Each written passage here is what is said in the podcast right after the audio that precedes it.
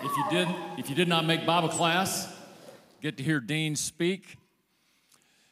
The guy that Greg was talking about right here, Dean Barham. Glad to have he and his wife Melanie, their two boys, David and Luke, with us.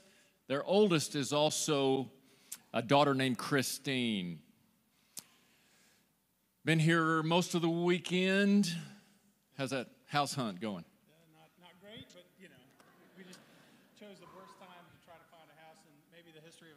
Other than that, it's good. Houses are a little tight market here, uh, but we know uh, God will provide. Just in case some of y'all have a extra house you didn't know what to do with. For such a time as this. Uh, after this service, Dean and Melanie will be near the Welcome Center or in the Welcome Center. Make a quick, brief stop by there on your way to the Cornerstone Luncheon. Get to meet him, uh, extend them a warm welcome. We are really thrilled that they are here. Let's pray.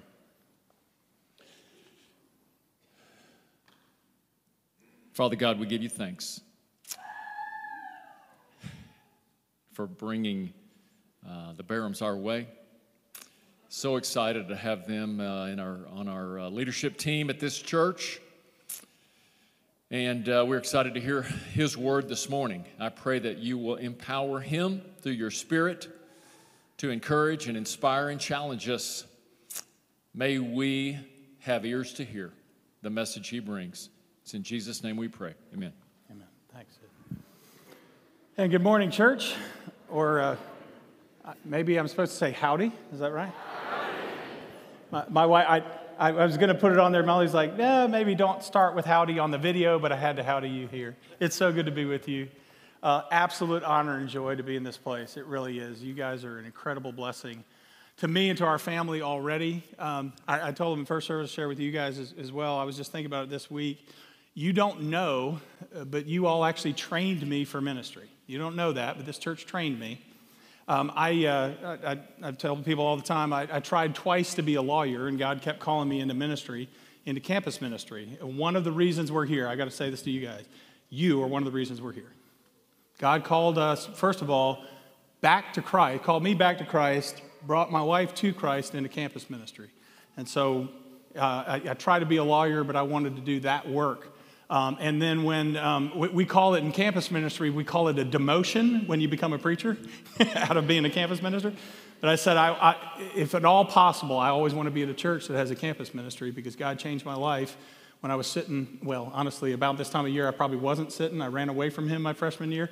And, and a church loved me enough to wait on me. And so we're here in part of you, but in, in part because of you. But Here's, here's the thing you guys trained me because I was trained to be a lawyer, and then I ended up doing this campus ministry thing. I've since gone back and got that. But um, I remember going to a campus ministry seminar pretty early on. And I heard this veteran campus minister talk, and he did the, the, the theme or title of his talk was Give Away Your Ministry. He said, You know, your job is always to be given your way, your ministry. Do it again and again. Invest so deeply in the lives of the people that you're serving in your ministry that it goes on and disciples from all that. That became my vision for ministry from the very beginning. You might have heard of this guy. His name's Bob Davidson. and the, the ti- I'll never forget this years ago. The title of his talk at the campus ministry seminar was Be the Do Nothing Campus Minister. and he didn't mean to do anything. He said, he said, he, honestly, my goal is if a college student could do it, I don't need to be doing it. I want to invest in them and I want to give that and pass it on. And, and uh, that legacy has shaped my life. You guys didn't know. You trained me to do the ministry in the very place we're going to end up being, changed our lives. It's a blessing. I love being with you. We're excited to be here permanently when we get down here in January. I want to begin just by uh, reading the text of Scripture that we're going to be looking at today. It's in Luke chapter 4. If you have your Bibles or your devices, you're going to read it on, pull it up. Apologize, I don't, I don't put the words, I just want to hear it. So, uh, Luke 4, starting verse 1. From, from here on out, doesn't matter what I say, hear this. This is the word of the Lord. Luke chapter 4, verse 1.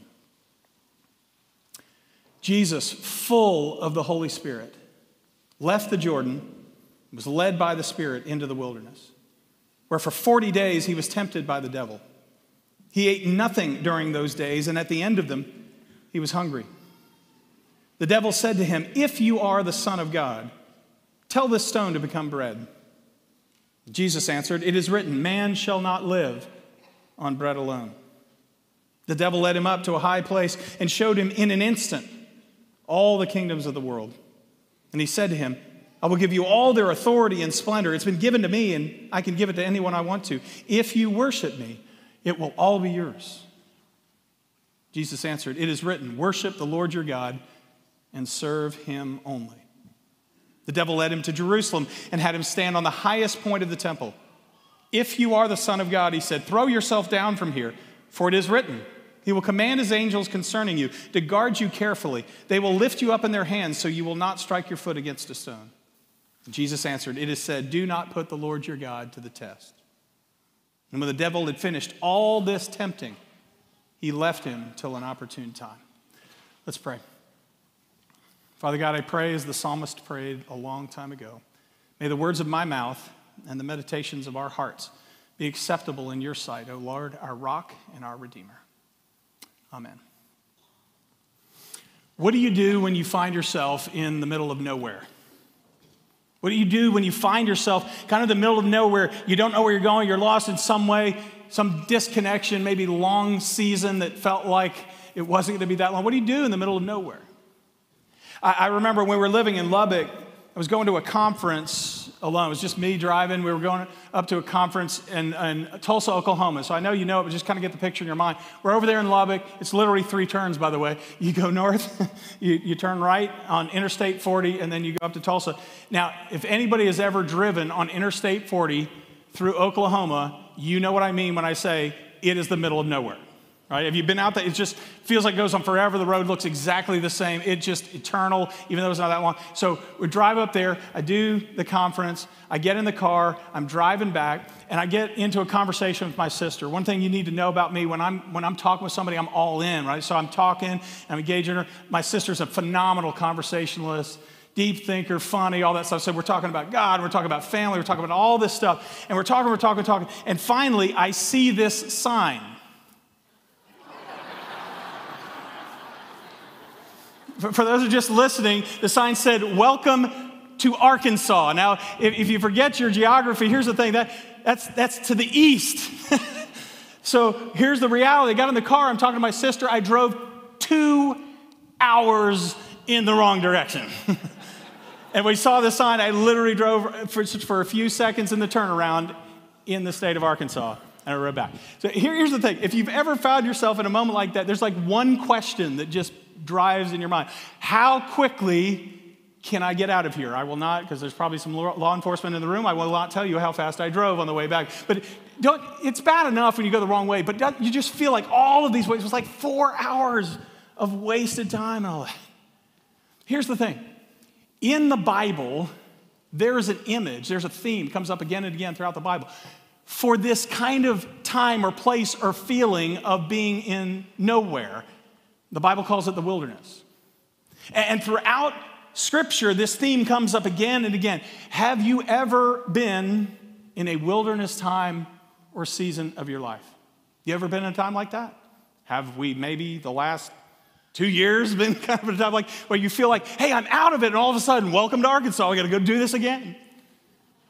The conflict and the tension that's all around, and the world all around us, church sometimes feels like that. We got the next thing, and we don't have the next thing, and it just feels like that. Or individually, here's the thing everyone in this room either has already or you will at some time in your life, maybe you're there now, has wilderness, desert, nowhere seasons of life. Fancy word for it Scholars will call it liminal space. You heard this before? Liminal space. What's liminal space? It's when you, you go in one direction, the door behind you closes, but the door in front of you hasn't opened yet. Do you have that feeling sometime? And the Bible calls this wilderness. Now, if you're like me, here's, here's what I think, here's what I feel. I feel like I did on the Arkansas Road when I have seasons of my life that are nowhere wilderness times. I want to say, how quickly can I get out of this? How quickly can it change? Here's the thing I want to look at this classic text of Scripture because I think God's inviting us to have a slightly different perspective on what happens and what's going on when we encounter these wilderness seasons of life. First thing I noticed right off the bat, you don't have to get past the first verse. One thing that you notice is that God is up to something in the middle of nowhere. God is up to something. He's doing something in the moment. He's working purpose, He's working vision. He's doing something in the nowhere spaces, in that in between the doors kind of moment. Here's how we know this again in the first verse. It does not say, notice, it does not say the devil led him into the wilderness nowhere time. It doesn't say the circumstances of life. It doesn't say the government led him. It doesn't say that, that bad things led him to the moment. What does it say? By the way, you can talk to me here. Like, uh, let's, let's what does it say? How do you get there? The Spirit led him into the wilderness. Like God was behind that in some way. By the way, that doesn't mean every time something bad happens, God's like inflicting it upon you. But, but it does say this God's there, not just on the other side, not just when we get off the wrong road, not just when we get past it and through it. God's in it already. So before we even get to the deeper parts of the story, may I suggest thinking about a slightly different question to ask when we're in the nowhere time, in the wilderness time. See, the question I want to ask is how quickly can I get out of this? I might suggest, because of verse one, the question is, God, what are you doing in this? You thought about that? A simple prayer. You might not need the rest of the sermon. You might just say, You're going through something right now. Yes, God, pray for anything. Ephesians says, Pray for whatever you want to pray to get out of it. But also, here's another prayer God, what are you doing in it? Because God isn't just in the deliverance, He's in the wilderness too. I told you I tried to be a lawyer twice. The second time I tried to do it about seven years ago. Major restart of my life. Just want to restart everything. Thought I was going to go back to law. I was trying to discern that. And, uh, and I had a buddy of mine does wills and estate planning, does contract stuff. And, and he said, why don't you come on and we'll have a business relationship that'll go like this. You kill what you eat. I mean, you eat what you kill, basically. So if you bring, if you bring uh, clients in, you get the money for that, and I'll take a percentage off for the overhead and the office space and all the logistics and all that. I thought, this is great. I'll never forget the day. Mel- Melanie knows this. We, we came, my mom and my sister came and visited um, from out of town, and I took them to my office on a Sunday. So it was like Sunday afternoon after church. We went down. I was showing my office. I'm like, this is my new office. It's awesome. I came in Monday morning. I sat down with my boss, and he said, You know, we've reworked the numbers, and here's the reality we don't have the money to do it. I got to lay you off. it's like the day after I told. Him. And by the way, this was a week or two after I paid $5,000 to BARBRI to help me pass the bar exam in Tennessee. I'm like, God, what are you doing? What in the world? And then I got a different law job. It was awesome. I was working there about three months. I thought this was going to be the thing. And, and then, then it wasn't. But I'm telling you, here's, here's what I learned God was doing something in me in that unsettled season of life. And part of what He did then made it possible for me to be here today. So, just a thought the Holy Spirit is leading in the wilderness times and seasons. If you're in Christ, here's the great promise. We can ask God, hey, get me out of it, yes, but what are you doing right now in it? Because God doesn't waste the wilderness times in our lives. God is up to something in the middle of nowhere. And there's a lot of things He's doing, but, but one of the things I think about what are you up to? What are you doing? Here's the thing God reveals identity in the wilderness and in the nowhere places. God's revealing identity in this time. God takes wilderness times and places to say, This is who I am. We know this. You live life long enough, you know this. There's almost no season in your life where you will learn more about God than in those in between times and spaces. God reveals who He is, and God also reveals who you are, who you were created to be, and who you were designed to be. This story is all about identity. You see this? Here, here's the way to think about this. When you're reading scripture, remember that they didn't have books they, they carried around, they had some scrolls. Most people couldn't read. If they had it, they certainly didn't, excuse me, have a p- printing press. So repetition really matters. When you're reading the Bible, if, if something is repeated, just think of it as Holy Spirit doing italics or underline. Bold, he's bolding this. One thing that gets repeated twice in this story. What's the first thing the devil says before he offers the temptation? Twice he says what? If you are the Son of God. What is the devil doing? He's attacking your identity. Why is this important? We know what has happened right before this story. There's a genealogy there, but before the last action in the story the book of Luke was this moment right here for Jesus. It was his baptismal moment. It's one of the times when all of the persons of the Trinity are on stage at the same time, right? The Father is speaking from heaven. The Spirit descends like a dove. Jesus is being baptized. And, and what did God say about Jesus in that moment? What did He say? This is my boy. This is my son, and I'm delighted in him. Quick pause, because you need to hear this. He says the same thing about you when you give your life to Christ in baptism too. He says the same thing about you. This is my girl, this is my boy, I'm delighted in you no matter what you do, no matter what you think. But that's what he said. Here's who you are. This is my son. One other note about this that language, the Son of God, is technical language in the Old Testament too. He's not just saying Trinity stuff, Father, Son. He, uh, he is saying that. He's saying more of that. Look at Psalm 2 sometime. And what you'll find, this is one of many that are called coronation psalms. And it goes like this it's repeated in the book of Hebrews as well. God says, Today you have become my son. Today you have become my son. And I betrothed you and I've become your father. You're my son today. Well, Jesus was for all of eternity God's son. What does that mean? A coronation song. When you became the king of Israel, you, were, you became the son of God. So, this baptism story of Jesus is about more than just declaring Jesus' identity as part of the Trinity. It's also saying to the world, here's my king. Here's my son. He's going to be Israel's king, and he's going to be the world's king, and he's going to do it my way. By the way, what did it mean? Go read the Gospels. What did it mean for Jesus to be God's king? It meant he was going to have a crown of thorns, not a crown of jewels. He was going to be elevated not on a throne, but on a what? On a cross. So here's what I want to suggest. You know this to be true in your own life. Most of us are not tempted by 20,000 different things. Most of us are tempted by the same three or four or five things again and again on a regular basis. Devil knows how to hit you, and he's going to keep hitting you. I want to suggest, go study it for yourself, but I want to suggest the major temptation that the devil keeps bringing to Jesus. Because he's the same one. Jesus, same way, same thing again and again. Here's my suggestion think about it. Major temptation of Jesus throughout his life and ministry starts here to become king without the cross. God says, Here's my son. What does it mean to be God's king? You're going to die on a cross. You're going to give your life. You're going to wear the crown of thorns. And the temptation the devil's going to throw at him again and again is to become king without a cross.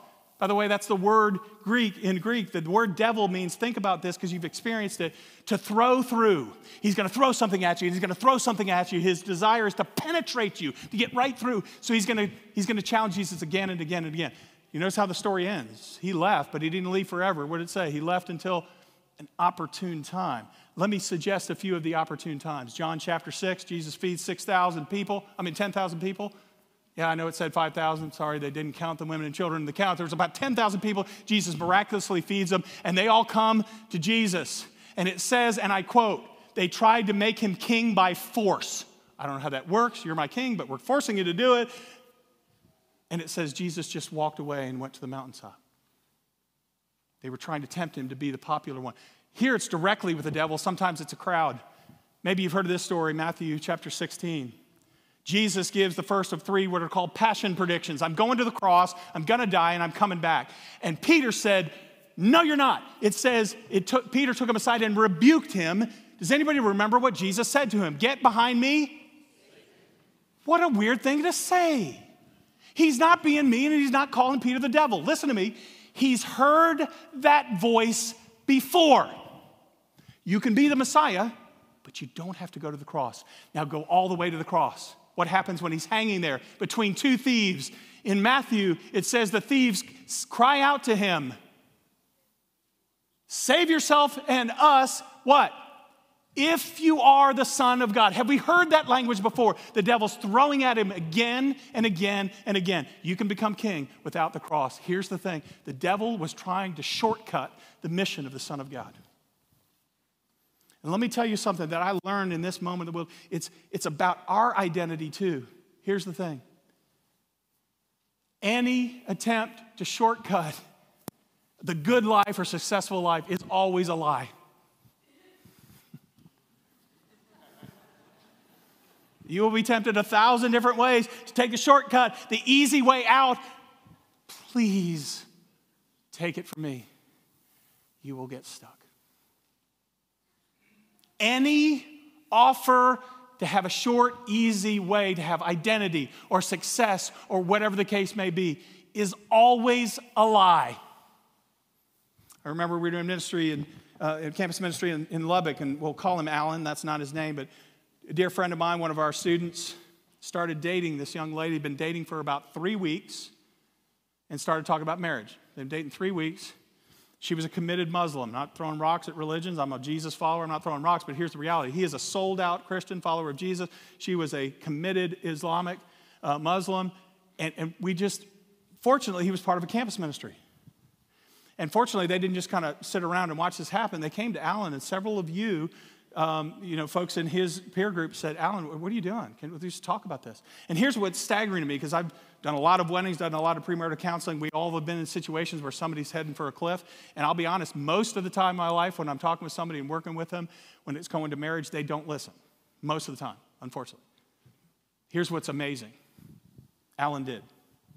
And he broke up with her, and he found out two or three weeks she was trying to, to marry him so she could get legal and come into the country. Shortcuts are always a lie. Here's the beautiful thing because he took God's road and he was willing to let God do his work in the wilderness. Now he's married, he has these incredible kids. They're both sold out followers of Jesus, and he's delighted in his relationship. He didn't take the easy way out. Shortcuts always a lie. By the way, shortcuts are offered to churches too. Silly example, but it's true. I wish this were not true. I was reading, it's been some years ago now, but a church in the Northeast was struggling with attendance and budget. So here was their idea to get more people in and to raise the budget. They decided to have a raffle on Sunday morning. And all you had to do was put $10 in the plate and stay to the end of the sermon.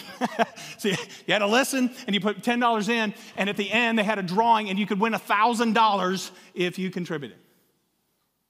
And guess what happened? Attendance and uh, contribution went through the roof. So I'm here to announce our new fundraising project.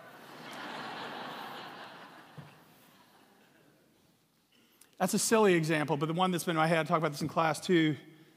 You know, the number one or number two podcast, um, whether you're looking at the United States or, or England, number one or number two uh, Apple podcast in the world right now. You know what it is? Not, I'm not talking religious podcast, number one in the world. Does anybody know? Do any of you know? Rise and Fall of Mars Hill. A guy named Mark Driscoll starts a church. It goes multi site, over 10,000 people, blowing up all over the place, and it ended in a day. Because they finally exposed that he was abusing power. He was building the whole thing about himself. He was manipulating uh, the church to buy all of his books, do all the stuff. Again, I'm not throwing rocks at anybody, I'm just saying it is easy to build a church, try to shortcut a church, get a celebrity preacher Get, get the best worship group in town. Do every, I'm not against, pre, I hope I preach well. I'm not against good worship. I'm just saying you can build a church on, on the show and try to take a shortcut. The shortcut is always a lie.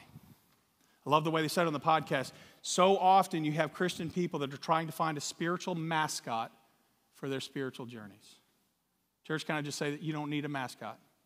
I am not your mascot. The elders are not your mascot. The ministers here are not your mascot. You don't need to put your spiritual identity in anybody other than Jesus. He's enough.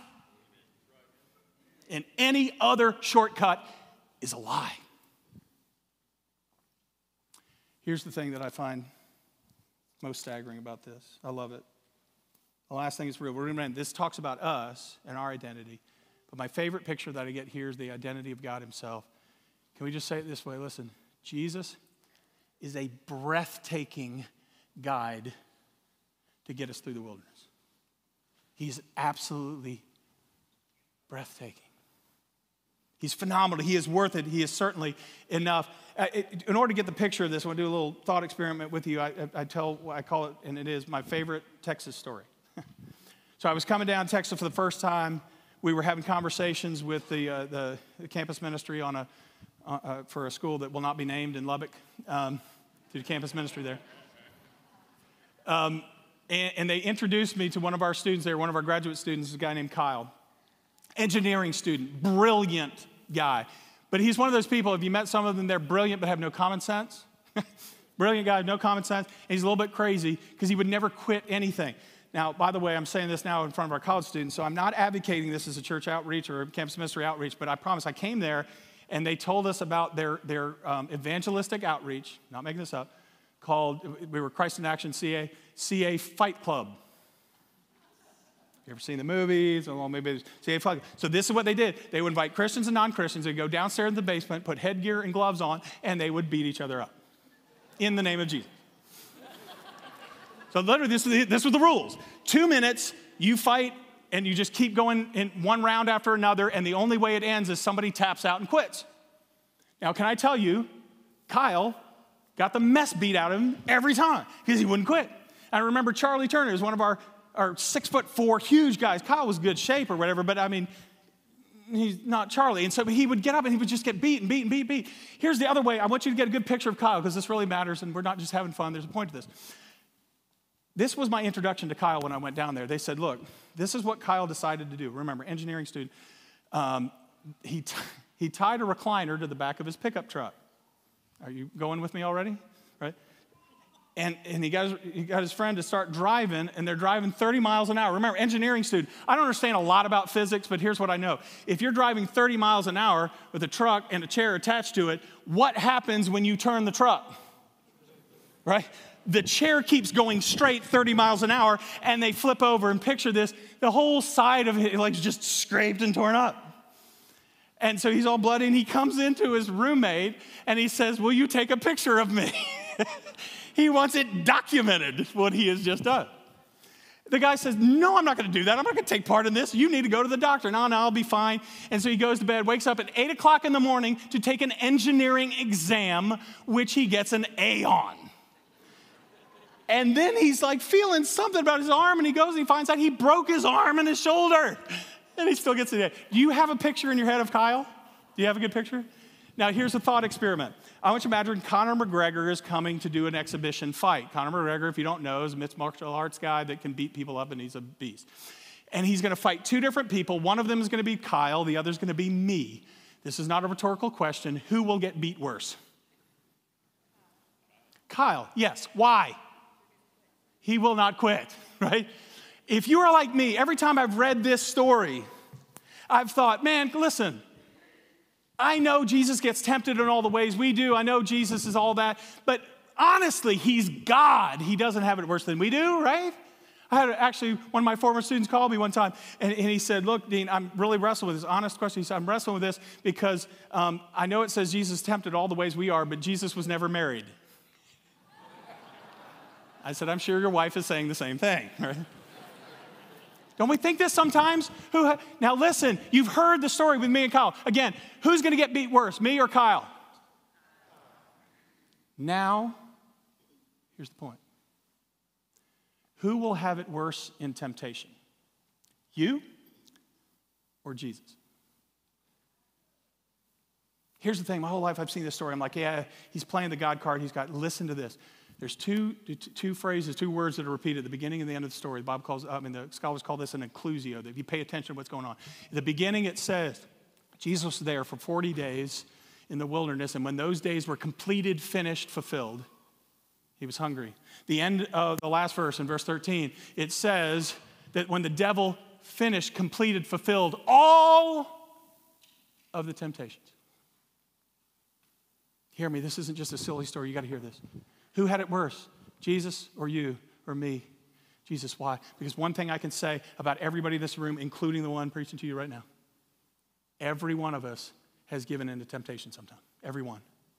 Everyone. Listen, nobody in this room knows what it's like to finish all the temptations of the evil one. Jesus took it all and stood up at the end and went forward into the purpose and the mission of God. Isn't he breathtaking? I don't know about you, but I'll follow that guy. Because here's what I promise you you and all, we'll all blow it. So I need somebody that's gonna stand up and take it all, to finish it all. So he invites all of us in. I'm telling you, I'm begging you, especially young people, hear me because I've tried it every other way. You can trust this guy with all of your being because he's taken everything, every shot that you will ever take in your life, he's taken it all and he's come out on the other side. So when you are in the wilderness and seasons of your life, you can trust him to go with you.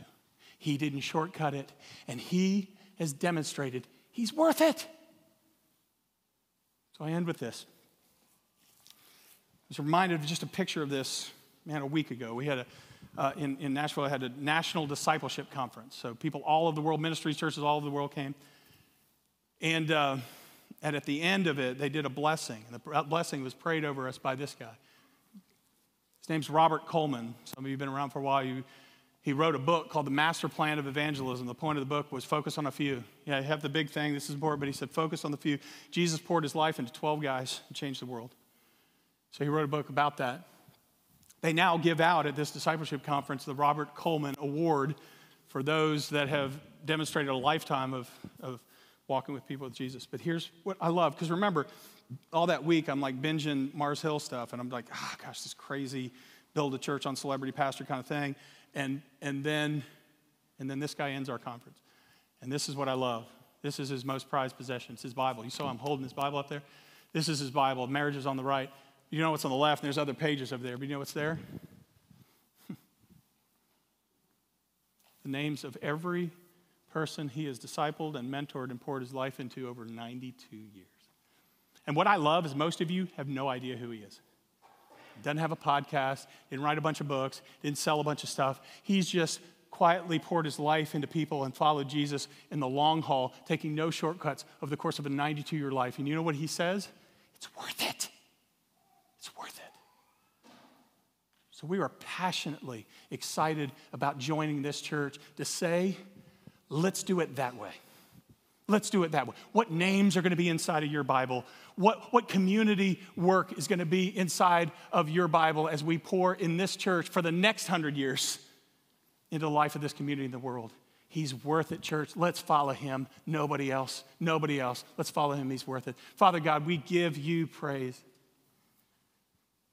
Every time I come to the store, I just can't believe. Can't believe what you put up with.